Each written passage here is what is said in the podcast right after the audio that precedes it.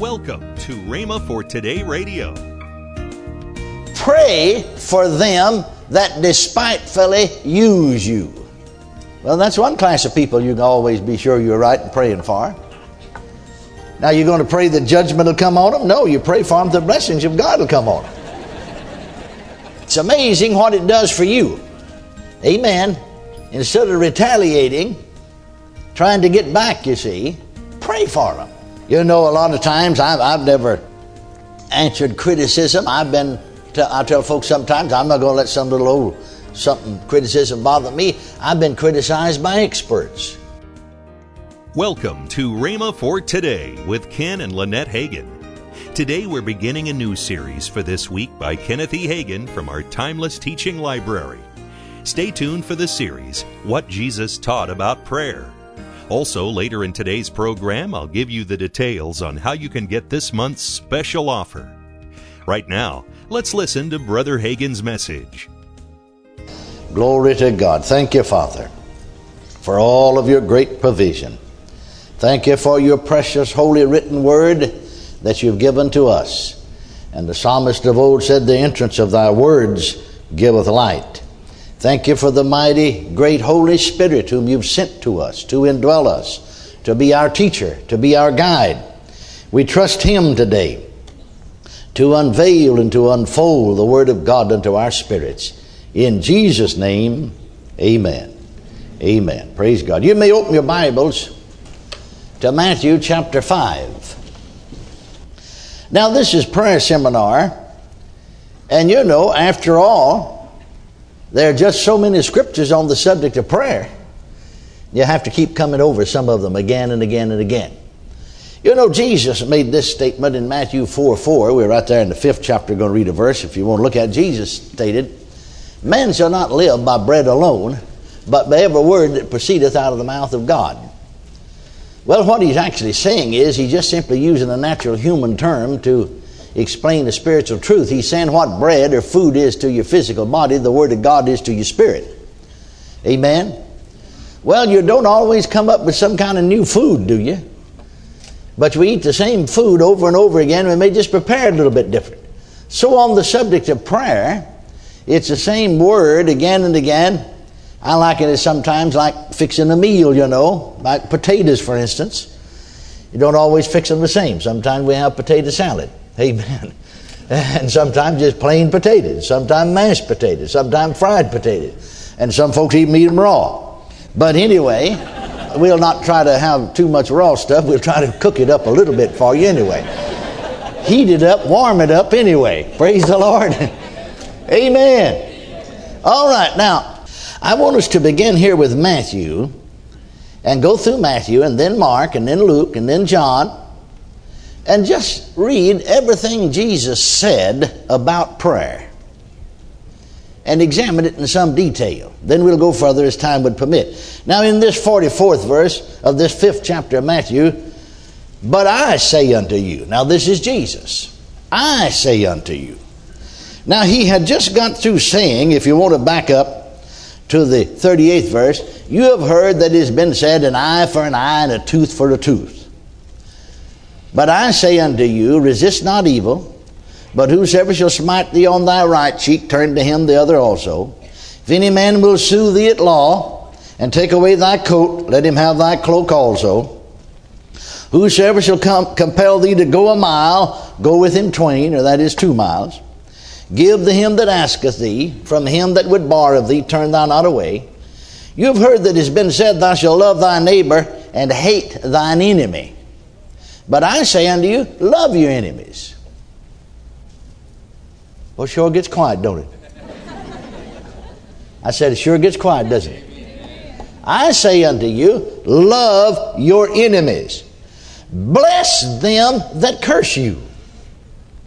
Do good to them that hate you.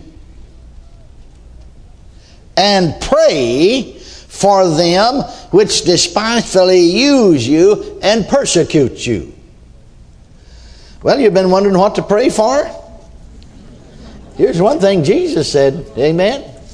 You suppose he knew what he was talking about? pray for them that despitefully use you.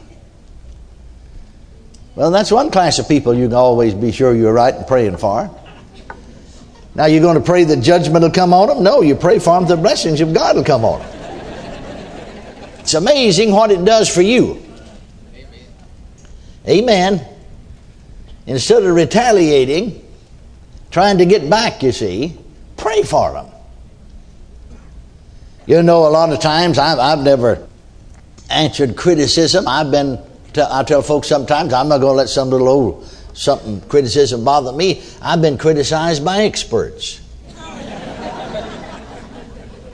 but I always pray for those folks.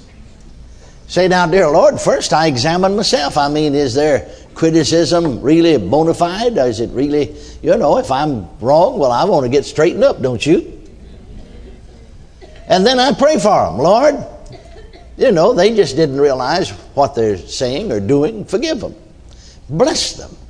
I want to see them blessed spiritually, financially, materially, every way. Praise God. And it's amazing what it does for you. Pray for them that despitefully use you and persecute you. Love your enemies. Bless them. Well, that has to do with praying too. Bless them that curse you. Do good to them that hate you. Hallelujah. Find something good you can do for them. But pray for them which despitefully use you and persecute you. Are you doing it? Don't shout me down now just because I'm preaching real good. Well, if you're not, well, get after it. Praise God. Now, let's go into the sixth chapter of Matthew and notice here. We shall begin with the uh, fifth verse. And when thou prayest, so he's talking about praying, isn't he? And when thou prayest, thou shalt not be as the hypocrites are. So, evidently, some people are hypocritical in their praying. Thou shalt not be as the hypocrites are, for they love to pray standing in the synagogues and in the corners of the streets, that they may be seen of men. Verily I say unto you, they have their reward. But when thou prayest, enter into thy closet, and when thou hast shut thy door, pray to thy Father which seeth in secret. And the Father which seeth in secret shall reward thee openly. But when you pray, use not vain repetitions as the heathen do, for they think they shall be heard for their much speaking. But uh, be ye not therefore like unto them, for your Father knoweth what things you have need of before you ask Him. Now then, let's back up just a little bit, and we, started talking about prayer with that fifth verse, but to get the full import of what he's saying, let's just start with the first verse of this sixth chapter. Take heed that you do not your alms before men to be seen of them. Now he's talking about giving or giving to the poor, helping those in need. Take heed that you do not your alms before men to be seen to them, otherwise you have no reward of your Father which is in heaven. If you're giving, whether it's giving to the poor, whether it's helping those that are in need, whether it's even giving to the gospel work, just to be seen of men, you have no reward of your Father which is in heaven. Amen? Therefore, when thou doest thine alms, do not sound a trumpet before thee, as the hypocrites do in the synagogues and in the streets, that they may have glory of men. Verily I say unto you, they have their reward. You don't want to do anything to be seen of men and to receive the glory of men. Now, whether you realize it or not, whatever you do, you can sing. You might have a beautiful voice. But if you sing, and you can do it with the wrong attitude and with the wrong motive, to let people know how great you are and what a great singer you are, and just to be seen of men, you have no reward. You can preach. You could even get souls saved. But if your attitude is, look what I'm a doing, I'm something big and something great, you've lost all your reward. You have no reward of your Father which is in heaven.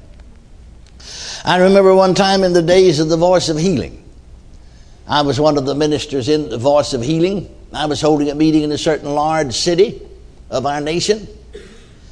And another minister of the voice of healing stopped by to visit the meeting. And after he was there in the day teaching service in the morning time, and afterwards the pastor and I and he were talking. The congregation had dispersed. And uh, this was many years ago, actually over 30 years ago. So uh, the pastor said, I, I just stood and listened mostly. You know, you can learn a whole lot more by listening than you can talking. Like I've said so many times, you see, if you're doing all the talking, you're not going to learn anything because you already know everything you know or think you do anyway. Amen. And so uh, we both had heard the pastor where I'm preaching, and I had already heard about a great meeting that this man had. Great number had come to the Lord, been born again. Now, today, we wouldn't think much about that, but back there in those days, you could have 50 or 100 people answer an altar call. Man, that was big, you see. I've seen the time in full gospel churches that we had a half a dozen saved during a whole meeting, three baptized the Holy Ghost. We thought we had a landslide. Amen. And so, the, the pastor made mention of what we had heard in this meeting. Well, you could almost see him. I watched this fellow. You could almost see him just, just sort of blow up, you know, like he's blowing up a balloon, you know.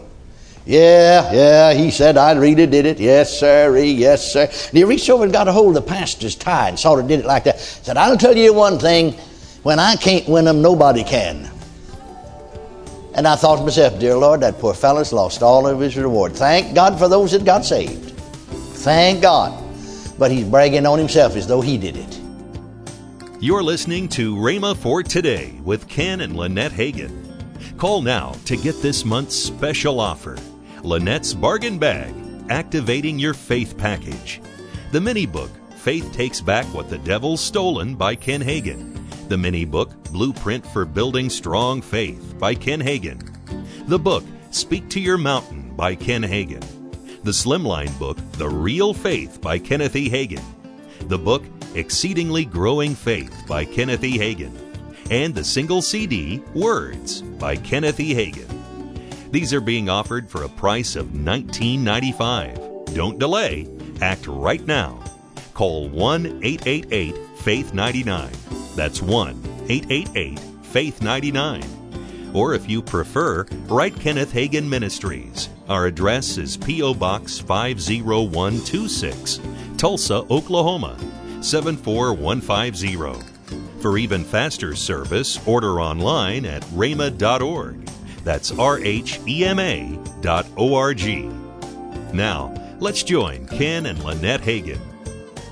Well, you know, in July, right into this month. Yeah, camp About meeting. two weeks from now or Yeah. so, uh, we're going to have uh, our camp meeting. Yes. July the 20th through the 25th, right, Right here here. on the Rhema campus. Mm-hmm. It's going to be fantastic.